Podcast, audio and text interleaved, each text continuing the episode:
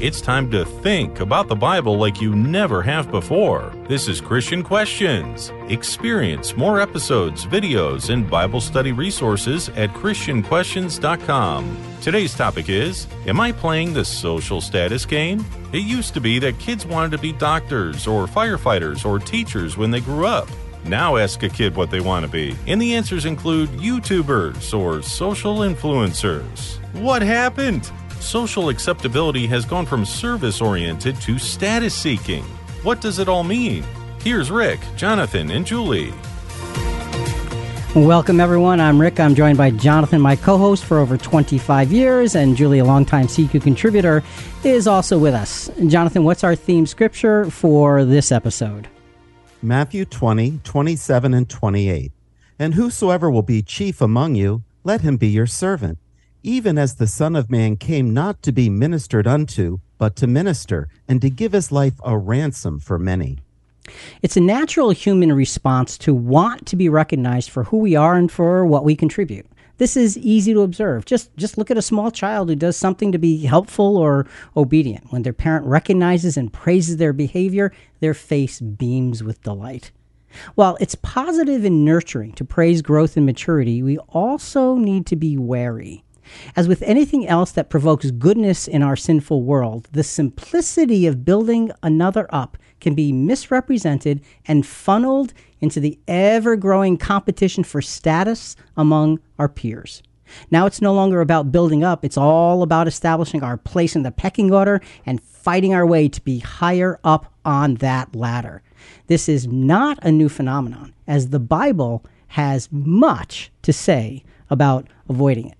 So we're going to be talking about the social status game. And before we get started, I just want to say that much of this came from a fellow Christian. His name is Jerry. He's a fellow pastor, and he gave a sermon at a recent gathering about the status game. And I asked him for his notes because there was so much valuable information. So thank you, Jerry, for your contributions here. So let's get started. Let's define social status, and then let's define what it means to be an influencer.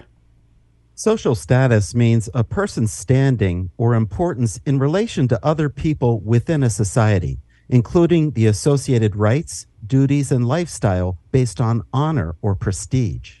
For the older ones in our audience, an influencer is someone who has the power to affect the purchasing decisions of others because of their authority, knowledge, position, or relationship with that audience. They actively engage in their topic of expertise.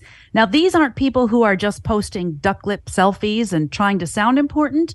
They genuinely influence the behavior of their social media followers They've built a reputation for their knowledge and expertise on a specific topic, and they generate large followings of enthusiastic, engaged people who pay close attention to their views. So brands who want to sell things collaborate with influencers as part of their marketing strategy. They're called social relationship assets. And it's estimated that there's just about 5 billion social media users worldwide. Generation Z, that's late teens and early 20s, now spend more time on the internet than watching TV or going to sports or movies. So they are the most likely demographic to look to influencers to guide them with their decision making. Influencers play a big role in our world. So, what do we do with that as Christians when we go by old fashioned values? I mean, that's really the comparison here. Well, Jesus spoke very directly about the way his followers were to respond to these very temptations, though he rarely taught us to not seek status. Instead, instead he taught us what to be like. And there are three things he really taught us what to be like. The first is to be like children. Jonathan, let's go to Matthew 18, verses 1 through 4. At that time, the disciples came to Jesus and said, Who then is greatest in the kingdom of heaven? And he called a child to himself and set him before them and said, Truly I say to you, unless you are converted and become like children, you will not enter the kingdom of heaven. Whoever then humbles himself as this child, he is the greatest in the kingdom of heaven. Well, Jesus tells us to become children because children are teachable, quick to forgive, compassionate, curious, and resilient. So the first thing he says is be like children. And we're going to expand that in a little bit. The next thing Jesus explains for us to be like is it says, Be like those who are poor. Let's look at Matthew chapter 5, verse 3. This is the Beatitudes. Blessed are the poor in spirit, for theirs is the kingdom of heaven. To be poor in spirit is to be humble, not making yourself more important than you are. But it also means not having so little self esteem that we're worthless. Proverbs 29 23 says, A man's pride will bring him low, but a humble spirit will obtain honor. So be poor in spirit. In other words, have an accurate assessment of who you are and be that person. Now, when we look at the Luke rendering of the Beatitudes. It's not as clearly recorded in list form as in Matthew. In Matthew, you can just see a very clear list, but Luke gives us more of a conversational approach. As we read Luke, we want to be sure to carry forward the thought of not being poor in a physical sense, but being poor in self spirit, as Matthew described. So that's a, a an additional thought to the Luke rendering that we want to be very, very careful to make sure we include. So, Jonathan, let's go to Luke 6 20 to 26. And turning his gaze towards his disciples, he said, Blessed are you who are poor. Remember, this means poor in spirit, for yours is the kingdom of God. Blessed are you who hunger now, for you shall be satisfied. Blessed are you who weep now, for you shall laugh. Blessed are you when men hate you and ostracize you and insult you and scorn your name as evil for the sake of the Son of Man. Be glad in that day and leap for joy, for behold, your reward is great in heaven. For in the same way their fathers used to treat the prophets. So Jesus is laying out, Blessed are you if you. As he continues, he compares those who are rich, and because it's a direct comparison to being poor, we want to understand that we see this as being rich in self spirit, the way it's being poor in self spirit, then well fed and being socially secure, so forth and so on. So we want to look at these things as these personal attributes, one way or the other, uh, or another, because that's the way we think Jesus is, is is teaching us here. So let's continue with Luke six, Jonathan, verses twenty four to twenty six. But woe to you who are rich. Remember, this means rich in spirit. For you are receiving your comfort in full. Woe to you who are well fed now, for you shall be hungry. Woe to you who laugh now, for you shall mourn and weep. Woe to you when all men speak well of you, for their fathers used to treat the false prophets in the same way. Just a note, it's never good when Jesus says, Woe to you. we have to pay close attention to those woes. The people were used to seeing this certain standard of behavior from their spiritual leaders. Jesus is showing them a completely opposite model. And he's not saying we're great if we don't have money. Greatness comes from the humble approach to godliness. And that's really an important aspect of this. So when Jesus says, be like those who are poor, he doesn't mean be like a destitute individual. He means be like someone who has a, an accurate understanding of the bigness of the world around you and the smallness of yourself and all of the things that come along with that. Blessed are those who are poor, poor in self spirit. So he's telling us be like children and be like those who are poor, those who have that humble, humble approach to life. He also tells us to be like something or somebody else. He tells us to be like a servant. Matthew 20, verses 26 to 28. Whoever wishes to become great among you shall be your servant, and whoever wishes to be first among you shall be your slave just as the Son of Man did not come to be served, but to serve, and to give his life a ransom for many. In God's eyes, Jesus is the highest status individual who ever walked the earth. Yet what was he doing? He was serving. He wasn't seeking his own will. His status level was so high because his self will level was so low. I, I like the way you said that. He was the highest status individual who ever walked the earth. So when we talk about seeking social status, seeking that look at me, look at me, really the ultimate comparison is to Jesus. And what did he do? He was one who served. And we're going to see this theme just blossom as we walk through this discussion on the social status game that we all seem to play. All of this, all of this coming from Jesus, who, just like you said, Julie, who by example never sought status. Now, he had it, but he never sought it. On the contrary, when he was with God at the beginning, long before time was time, when the opposite, he went in the opposite direction.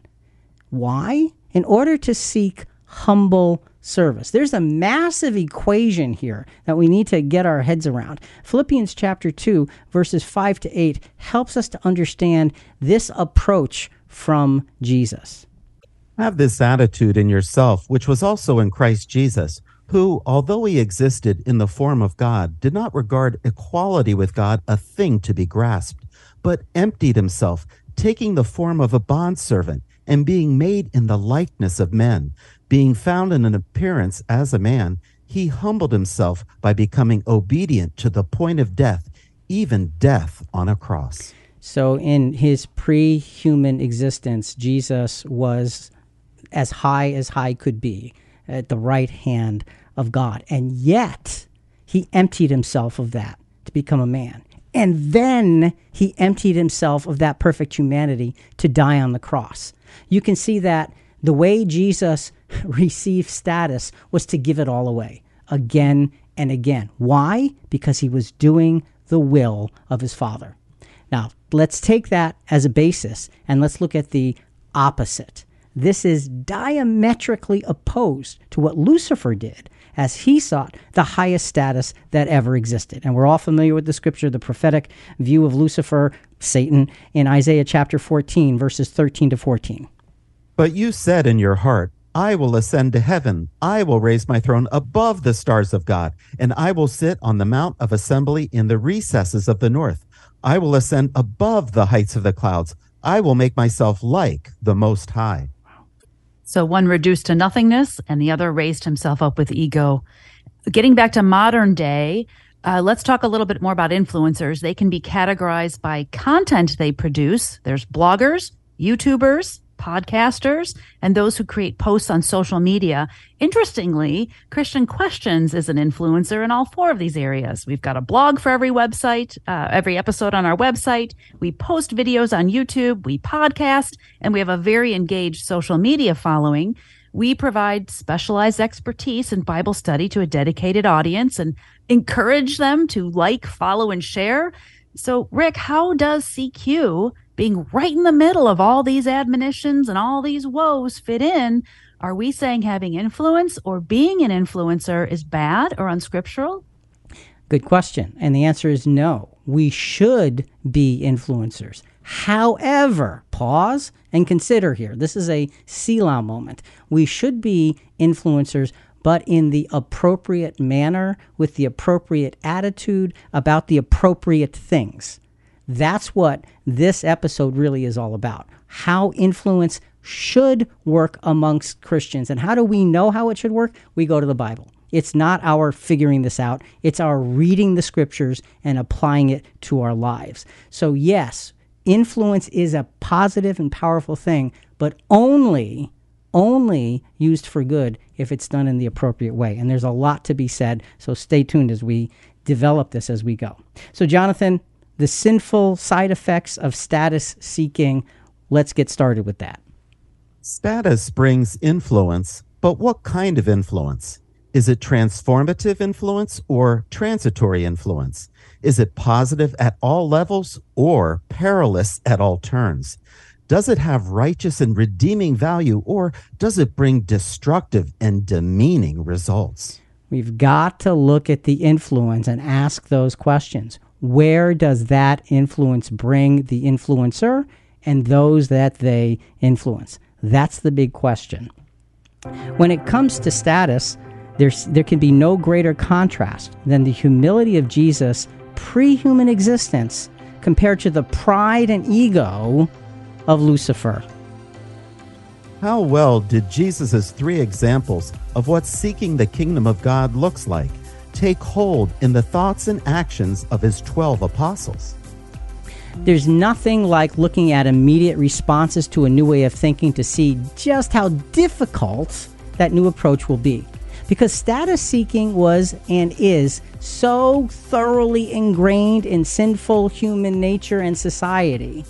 The apostles, because we're looking at the New Testament, the apostles were the first ones in line for continual discipline and correction.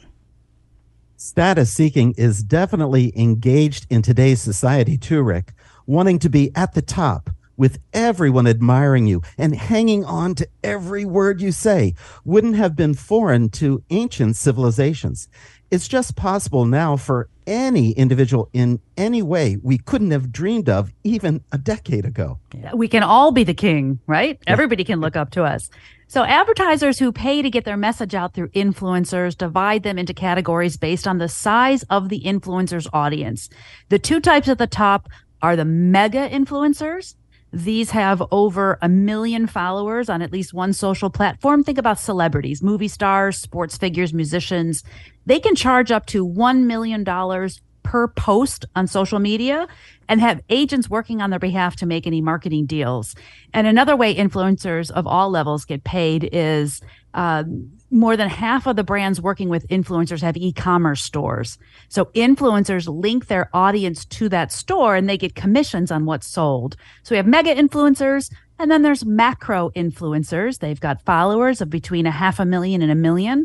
They're usually B grade celebrities or successful online experts but they might get just suddenly famous for starting one TikTok challenge. It's a really bizarre time to live.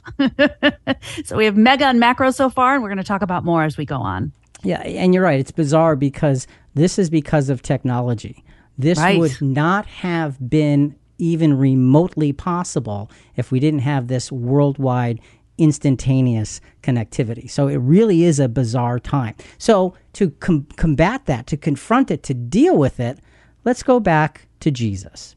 Jesus confronted status seeking with his disciples many, many times in many ways. We're going to look at, in this segment, we're going to look at three examples of him confronting status seeking with his disciples, with the 12 apostles specifically. The first example is in Mark chapter 9, verses 31 to 37. Let's get started with that. For he was teaching his disciples and telling them, The Son of Man is to be delivered into the hands of men, and they will kill him. And when he has been killed, he will rise three days later. Whoa, Jesus had just plainly revealed the most dramatic truth of his entire three year ministry. He'll be captured, killed, and resurrected in three days. How would they respond to this shocking reveal? Continuing, but they did not understand this statement and they were afraid to ask him. They didn't understand, so they just ignored it? Hmm. so, yes, they just ignored it. So a little bit of time goes on, and let's go to the next verse and see where their minds went. Let's start with verses 33 to 34. They came to Capernaum, and when he was in the house, he began to question them. What were you discussing on the way? But they kept silent, for on the way they had discussed with one another which of them was the greatest. Well, that's an interesting twist of things, isn't it? You just oh. hear this drama about Jesus saying, I'm going to be crucified, I'm going to be killed, I'm going to rise three days later. Yeah, you hear this drama, and they're talking about who's going to be the greatest. Jesus undoubtedly knew what their conversation had been. And that's why he asked, Hey, what were you guys talking about? And, and so his approach, he was going to deal with it. And his approach, let's notice his approach. It was going to be gentle and yet firm. Let's go to verses 35 to 37. Sitting down, he called the twelve and said to them, If anyone wants to be first, he shall be last of all and servant of all. Taking a child, he set him before them, and taking him in his arms, he said to them, Whoever receives one child like this in my name receives me, and whoever receives me does not re- and whoever receives me does not receive me, but him who sent me. And Matthew 18:3 adds to be like a small child. So it's not just receiving a child, but in Matthew, the same account, it says you need to be like a small child. So it's the idea of receiving that child and being like a child. Why a child? And Jonathan, you got us started with the, the, the child aspect previously, but there's another dimension here. Because aside from being teachable, children held no status, they held no ranking amongst the people. They played no role in the pecking order of social standing. So, what's Jesus' point? Greatness is not to be our focus or concern because that's what they were talking about. Who's going to be greatest? Right after he told them about his incredible sacrifice, that's where their minds ended up going. So it's not greatness that should be our focus or concern. It should be to wholeheartedly embrace being without status. That's what being like a child encompassed. Children were just the additional people, little people running around. They didn't affect anything. So Jesus is helping them understand, embrace being without status. That's the first example of Jesus dealing with status seeking amongst the apostles. Let's go to our second example. In this second example, Jesus and, and the 12 were journeying towards Jerusalem for the very last time. They would arrive there, and this would be his last entry into Jerusalem. He would be crucified after this. Here's what happens Matthew 20, uh, chapter 20, verses 27 and 28. He took the twelve disciples aside by themselves, and on the way he said to them, Behold, we are going up to Jerusalem, and the Son of Man will be delivered to the chief priests and scribes, and they will condemn him to death and will hand him over to the Gentiles to mock and scourge and crucify him. And on the third day, he will be raised up. Here we go again. He's telling them the most dramatic truth of his ministry. Here's exactly where we're headed and the horrific events that'll happen to me. You'd think they'd be like, Oh no, how can we help you? What should we do? But apparently, again, they ignored it because we have nothing more recorded. The very next words of Matthew are this, starting with Matthew 20, verse 20. Then the mother of the sons of Zebedee, James and John, the sons of thunder, came to Jesus with her sons, bowing down and making a request of him. And he said to her, What do you wish? She said to him, Command that in your kingdom these two sons of mine may sit one at your right and one at your left. But Jesus answered, You do not know what you are asking. Are you able to drink the cup that I am about to drink? They said to him, We are able. He said to them, my cup you shall drink, but to sit on my right and on my left, this is not mine to give, but it is for those for whom it has been prepared by my Father. Again, we see a very similar uh, account unfolding the revealing of something very difficult and traumatic and the minds of the apostles going in a different direction. Now, this is a little bit unique because you got the mom of the sons of Zebedee coming to Jesus with the specific requests Lord, let my son sit one on your right one on your left hand. Doesn't matter which one's on which side. Just let one sit on your right and one sit on your left. And Jesus' response to that is, "Are you sure you know what you're asking? You, there's there's there's an earning process. There's a faithfulness required for such positions." And they were like, "Yeah, no, no, we can do it." And he said, "Oh, yeah, well, you're going to experience it." But he also says that uh, I can't give you that. It is not mine to give. And what a powerful lesson. Jesus wasn't about handing out status, that was left to God, his Father, not for him. So we get this gentle but pointed answer. And the, the, the, the lesson here is we are not called to be status seekers. Well, this could be the end of the story, but oh, no, no, no, it's not. There's more to this. Let's pick up with Matthew 20, uh, verses 24 to 28. And hearing this, the ten became indignant with the two brothers. Oh, those 10 are probably thinking, rats, they asked before we could. Now they're going to get the best spot. And they're even having their mom ask. Continuing. But oh. Jesus called them to himself and said, You know that the rulers of the Gentiles lord it over them, and their great men exercise authority over them. It is not this way among you, but whoever wishes to become great among you shall be your servant and whoever wishes to be first among you shall be your slave, just as the Son of Man did not come to be served, but to serve and to give his life a ransom for many.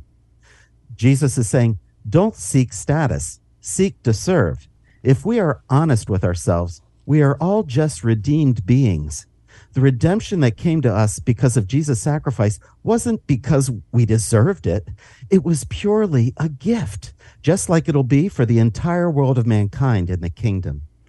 So again, you see this unfold. And whenever we're seeing the apostles having these internal debates about greatness, we're seeing the context teach us the really the most important things. Now, look, I want to be, be clear. We are not picking on the 12 apostles. They are the 12 foundation foundations of, of the all of the kingdom of God. And what we're looking at though is their their humanness, their propensity to only see so far and to have that sense of what's in it for me. Well, I'm here, that must mean I can be there. you know, you get this sense and what this is telling us is we've got to be so careful. And I love the way Jesus approached this. He was gentle, he was clear. He said, You want to be great? Then you serve. He said, I came not to be great, I came to serve. You're walking in my footsteps, you also should be coming to serve. The third example now, now we're down to it. It's in the upper room. This is the night before his crucifixion. They're in the upper room. Jesus has already washed their feet, and he's already demonstrated the kind of servitude that their calling would require. Jesus, again, had just mentioned that this time he just mentioned he would be betrayed. So he's mentioning to this small group that he's going to be betrayed. And you think, what's the response going to be? Well, let's look at Luke chapter 22, verses 24 to 33. Let's start with 24 to 26.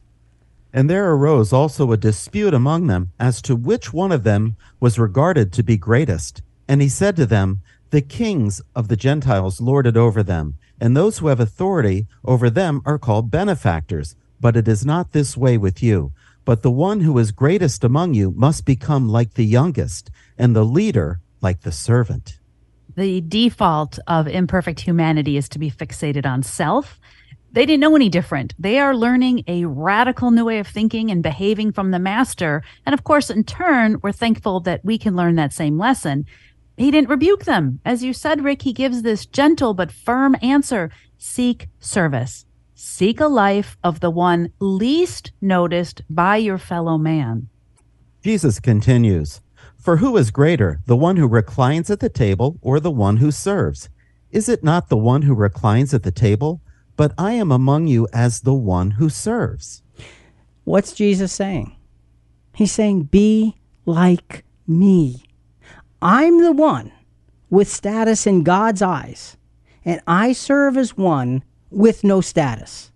Think about that. I'm the one with the status in God's eyes. I'm the one who hears the will of my Father and does it. I'm the one who's given God's power to do these miracles, to speak these words, to, to guide you to a kind of life that you never thought could possibly exist. I'm that guy.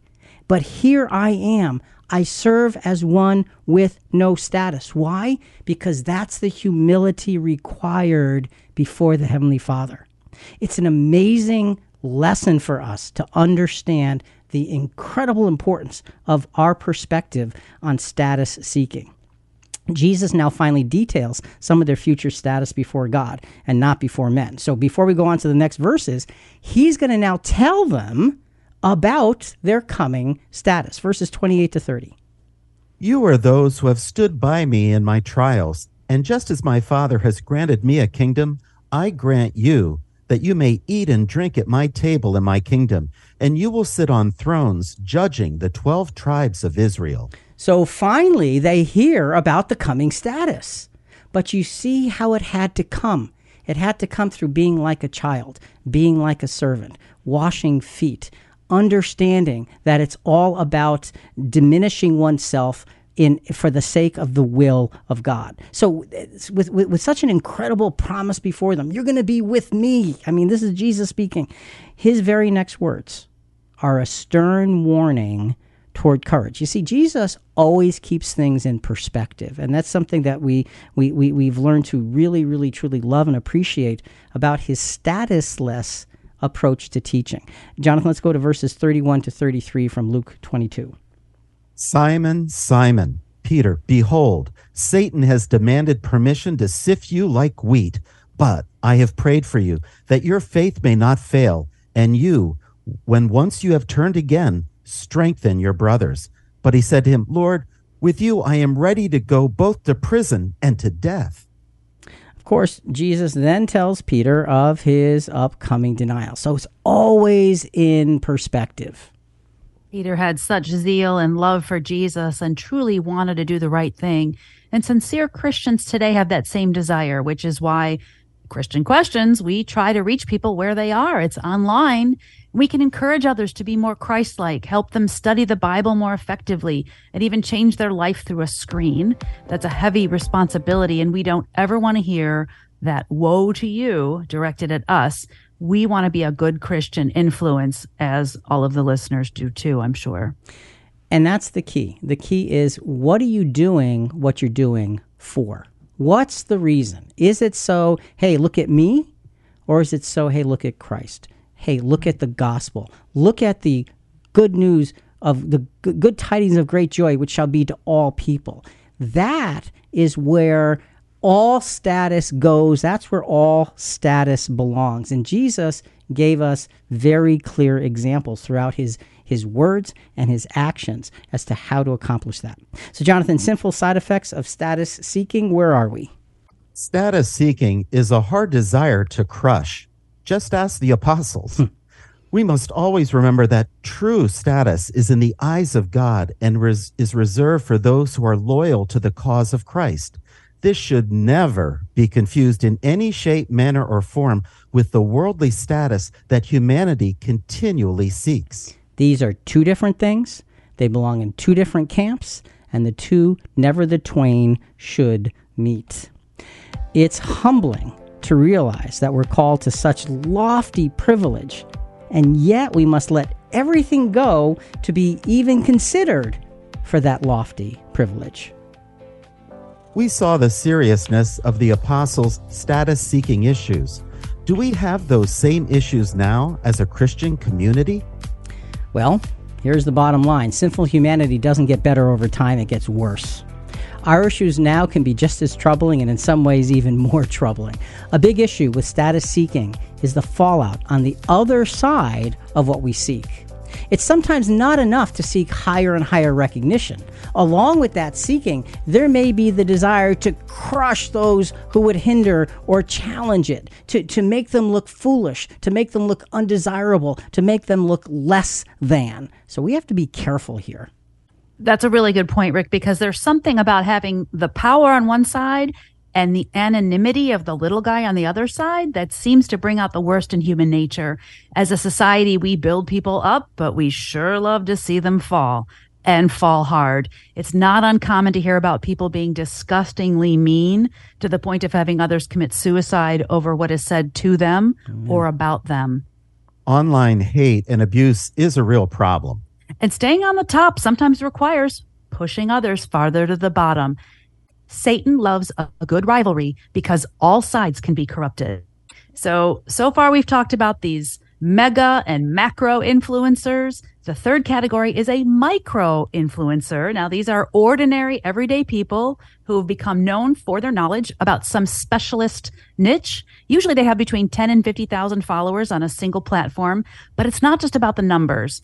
It's about their relationship and the interaction they have with their followers. Nearly half of all influencers are in this category. These micro influencers are becoming more and more famous. Some have risen from virtual obscurity to being nearly as well known as traditional celebrities. Again, bizarre time we live in, but we need to be careful. And and that's the reality. And and you're right, it's bizarre, it's technology, and it takes an average person and puts them into a situation that they normally would never even dream of being in. And that's where the competitiveness comes. That's where the crushing of the competition comes because uh, what else are you supposed to do? And, and so this is a dangerous place to be.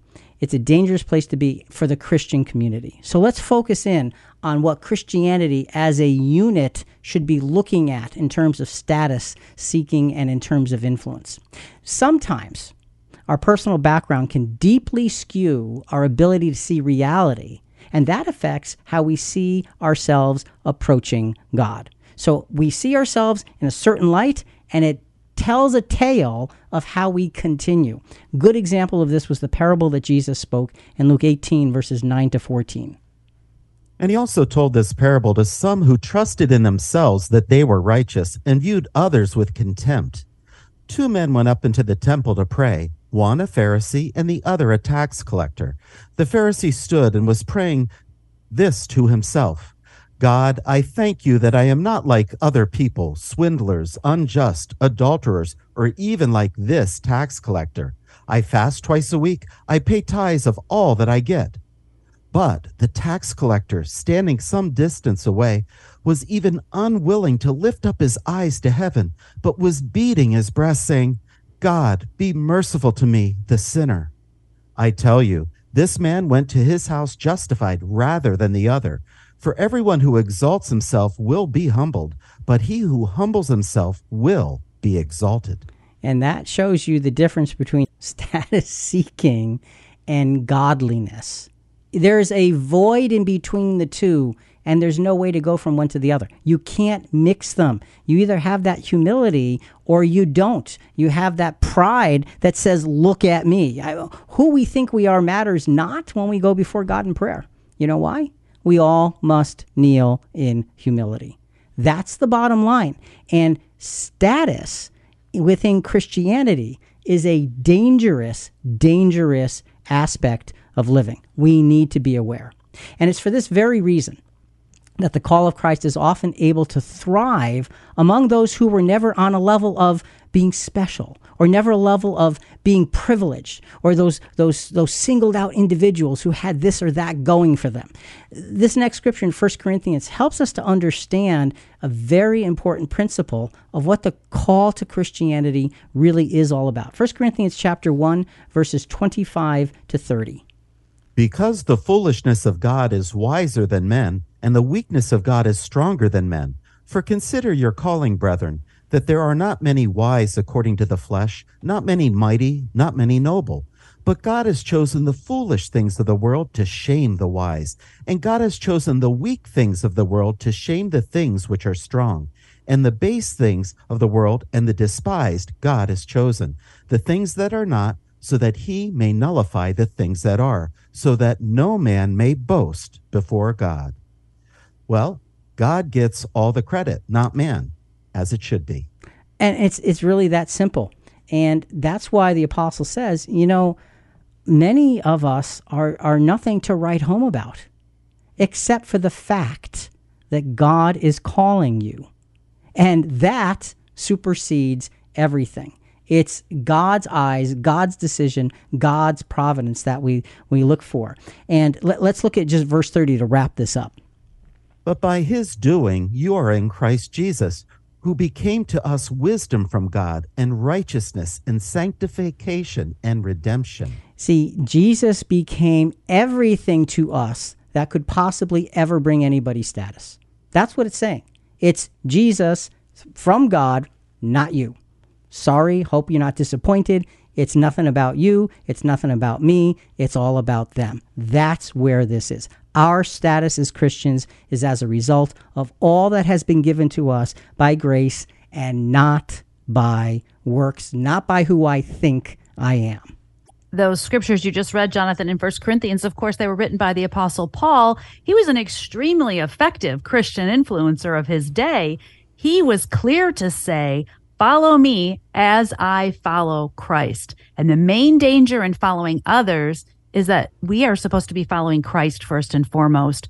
Today, the young people in our lives are online. They are following people. They are searching social media for theological answers instead of what they would say IRL in real life.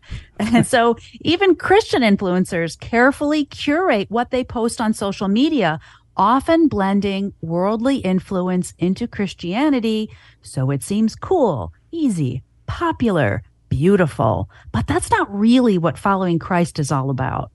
We don't seek what others are seeking. In John 15, 18 to 19, Jesus warned that the world would hate us because we are not of the world, just like it hated him.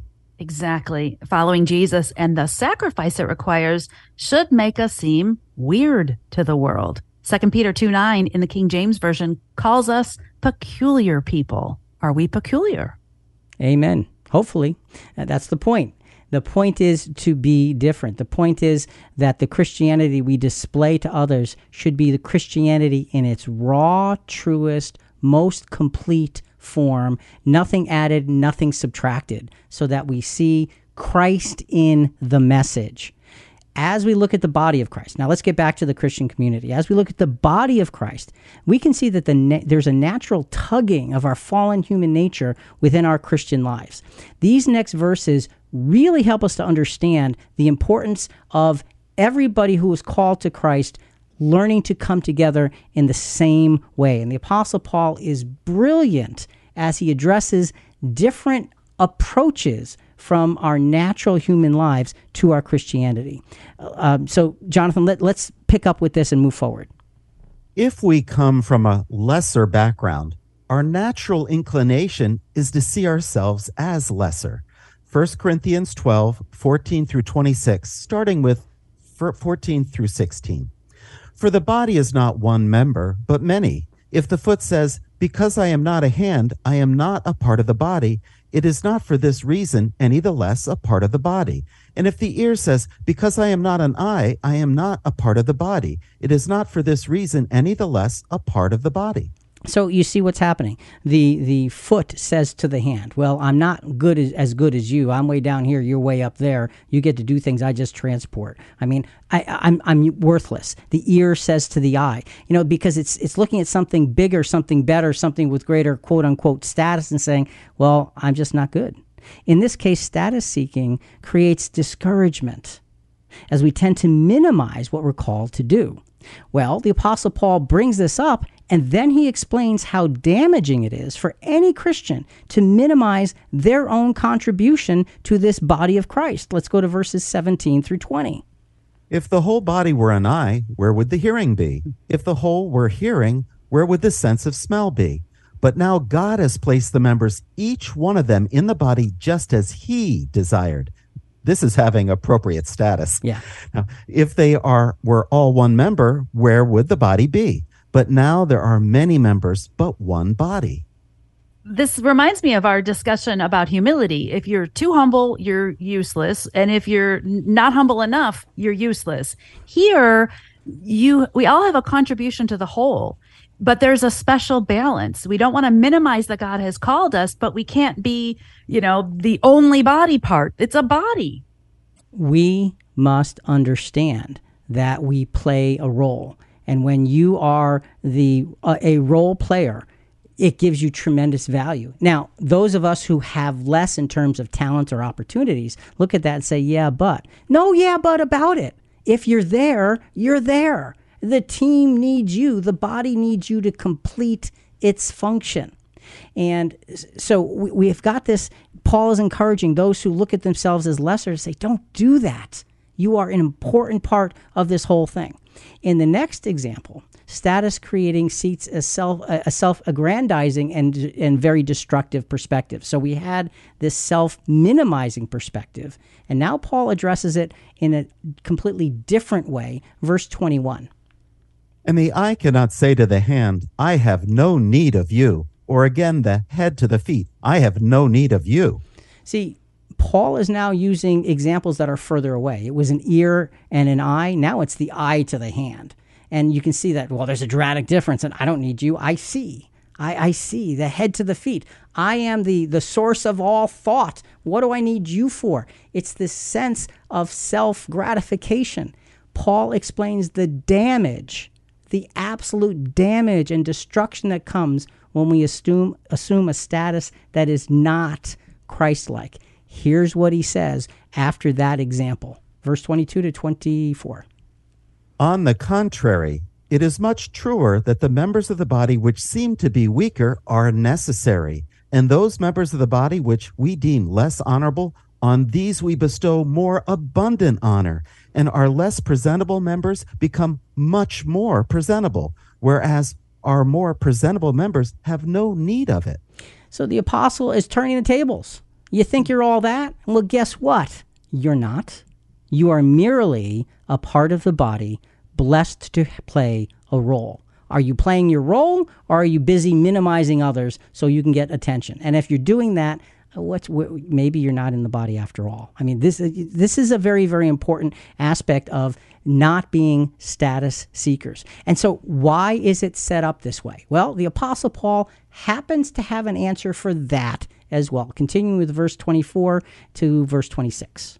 But God has so composed the body, giving more abundant honor to that member which lacked, so that there may be no division in the body, but that the members may have the same care for one another. And if one member suffers, all the members suffer with it. If one member is honored, all the members rejoice with it. There is an equality in Christ and mutual respect, even if we each serve in different ways.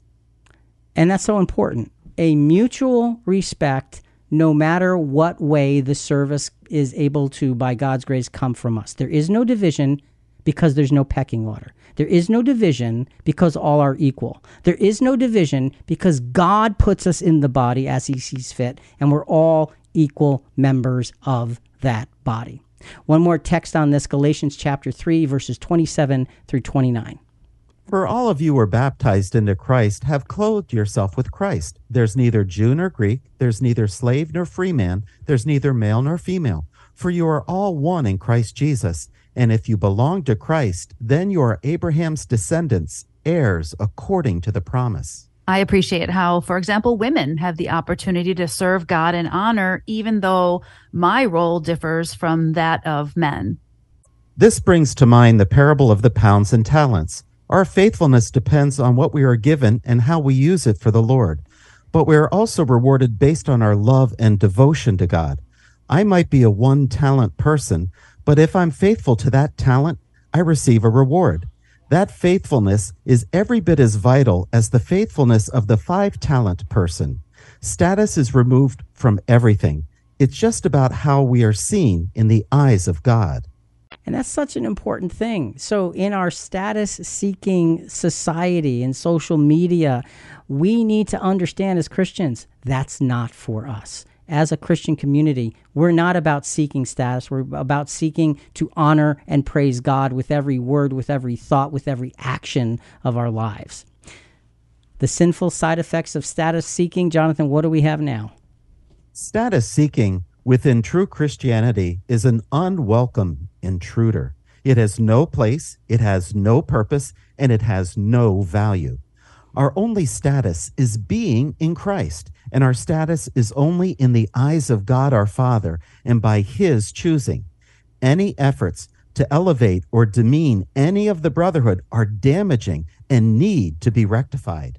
This is especially serious in that anything that takes our focus away from God is an idol.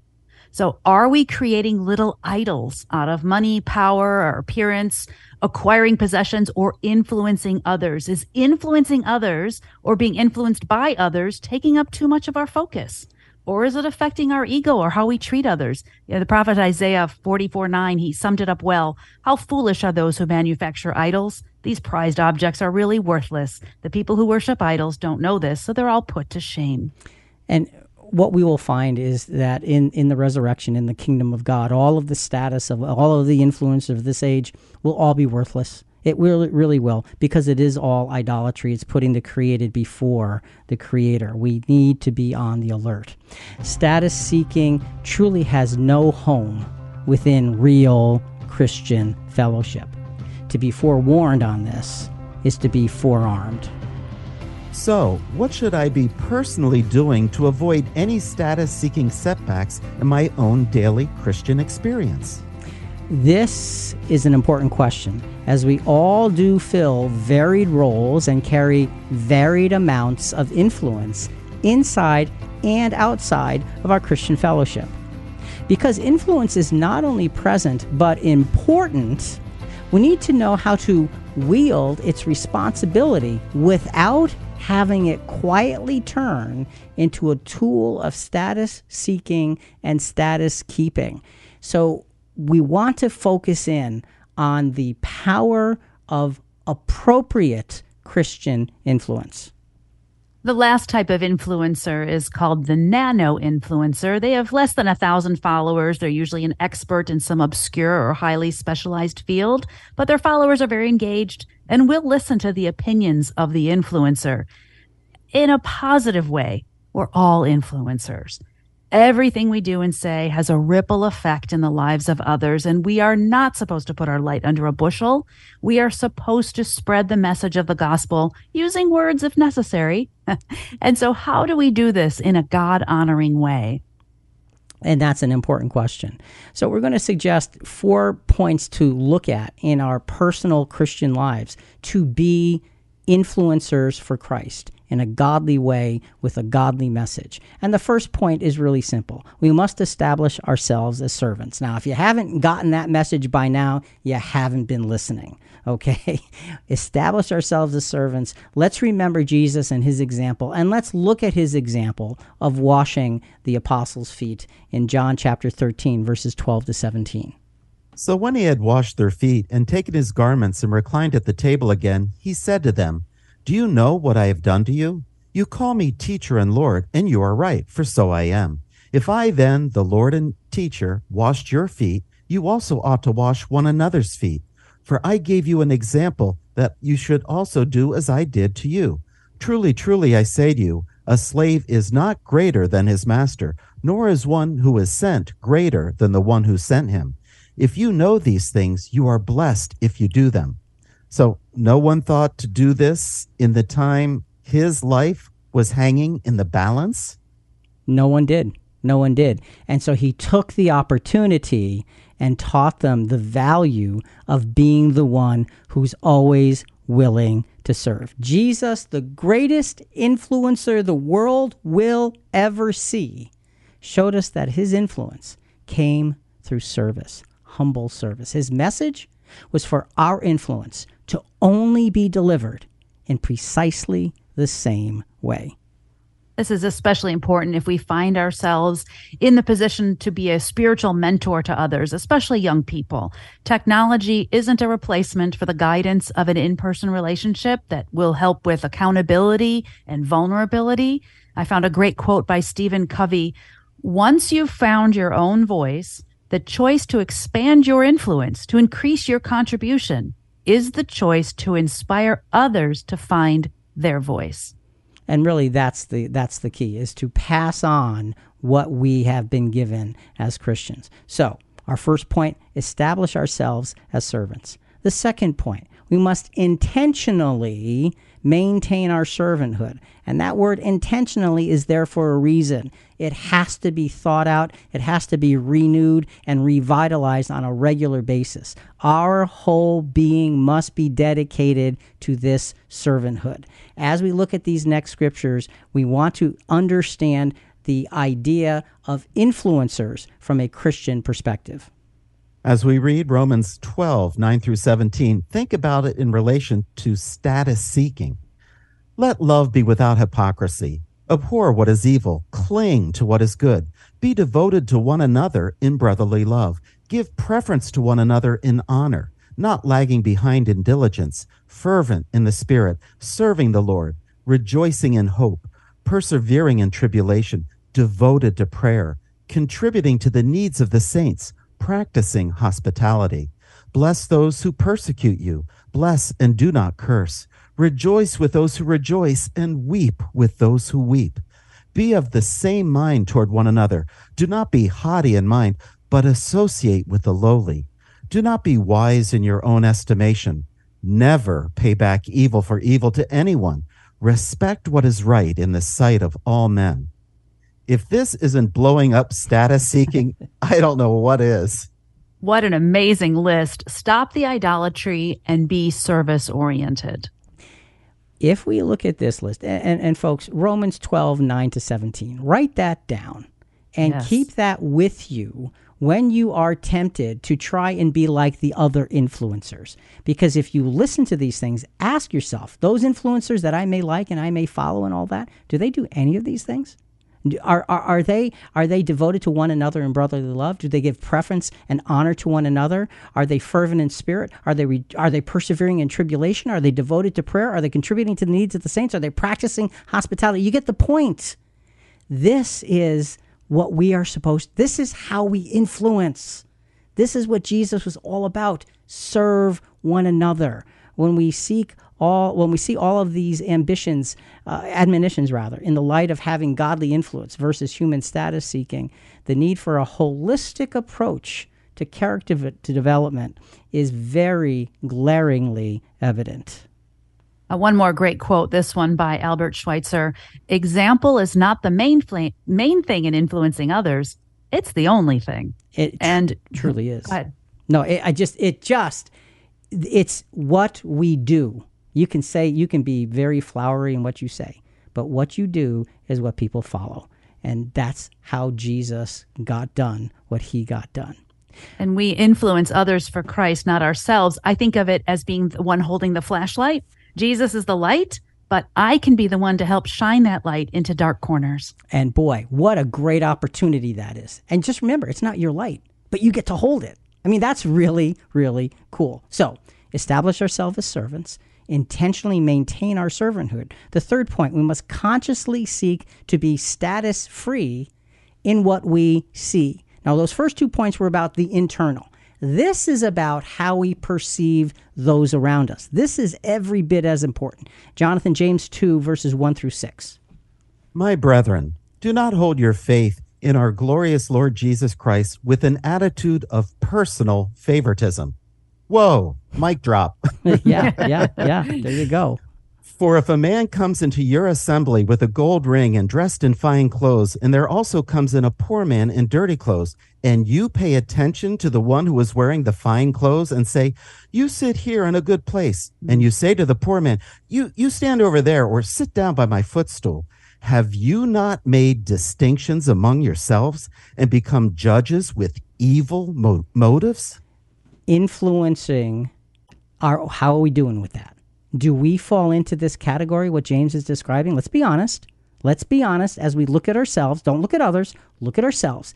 Is my influence at all ever driven by the outward appearance? If it is, James is saying this is evil motives. This is a wake up call for us. Jonathan, let's go to verses 5 and 6. Listen, my beloved brethren.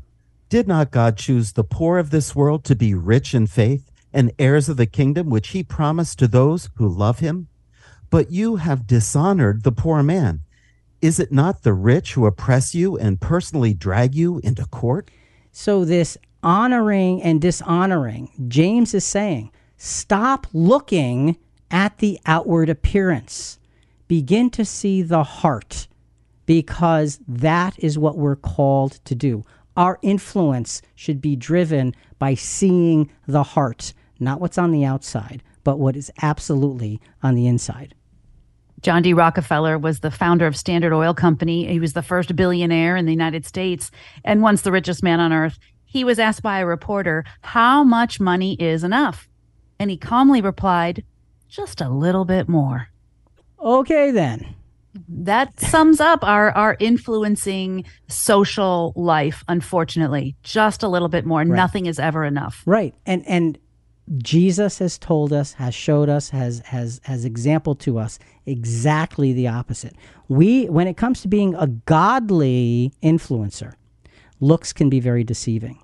Our responses to what we see can have dramatic ripple effects, either for a godly good cause or a humanly depraved result. And folks, make no mistake, if we get involved in social status and influencing in the way the world does it, good does not come from that it doesn't. It takes away from the, the humanness of everybody involved. We want to put this back in order.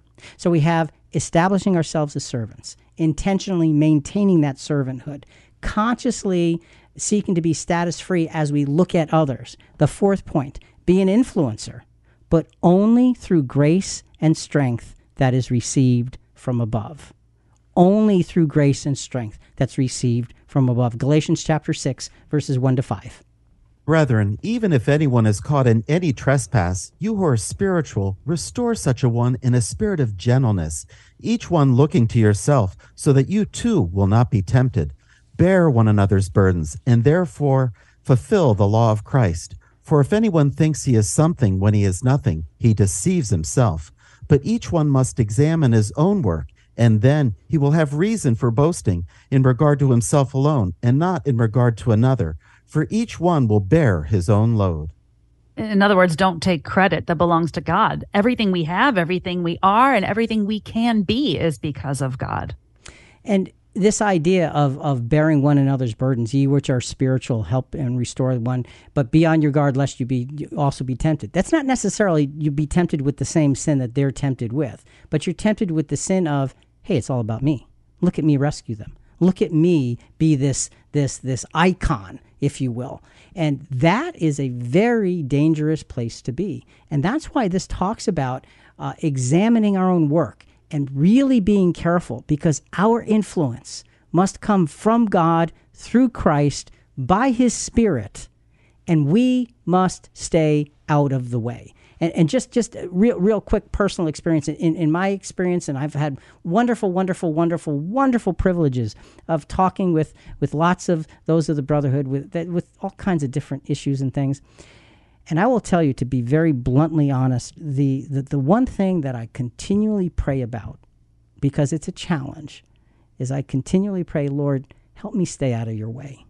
Just help me stay out of your way. Just please get me out of your way and let your will come through me, not stop in me and then me reinterpret it. And folks, I am telling you that the status belongs to God the Father through his Spirit the influence comes from him. And when we take that influence and, and give it to others, then there can be something of great, great value. To reach out and help others who are in need is a major method of godly influence. But to do so without humble consideration of one's own vulnerabilities, that's a major misstep. Let us seek to be influencers in the highest, most godly way we can. Jonathan, finally, sinful side effects of status seeking.